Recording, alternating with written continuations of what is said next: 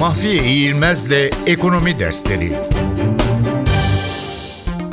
Neoklasik ekonominin varsayımları gerçek yaşama uygun mu? Bugün analitik araçlarını kullandığımız neoklasik ekonomi teorisi bir takım varsayımlara dayanıyor.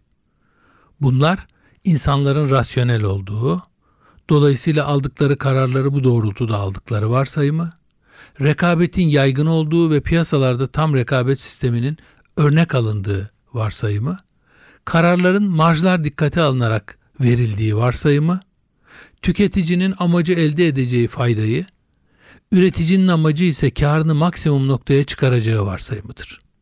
Çevremizden gözlemlediğimiz kadarıyla rasyonel davranacağı varsayılan insanlar çoğu kez rasyonel davranmıyorlar.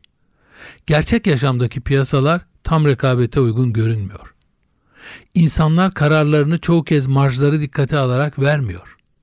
Üreticinin kar maksimizasyonu peşinde koştuğu çoğunlukla doğrulanmış olsa da tüketicinin fayda maksimizasyonu peşinde koşması genellikle sözde kalıyor.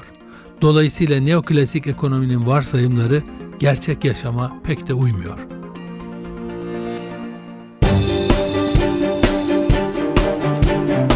Mahfiye İğilmez'le Ekonomi Dersleri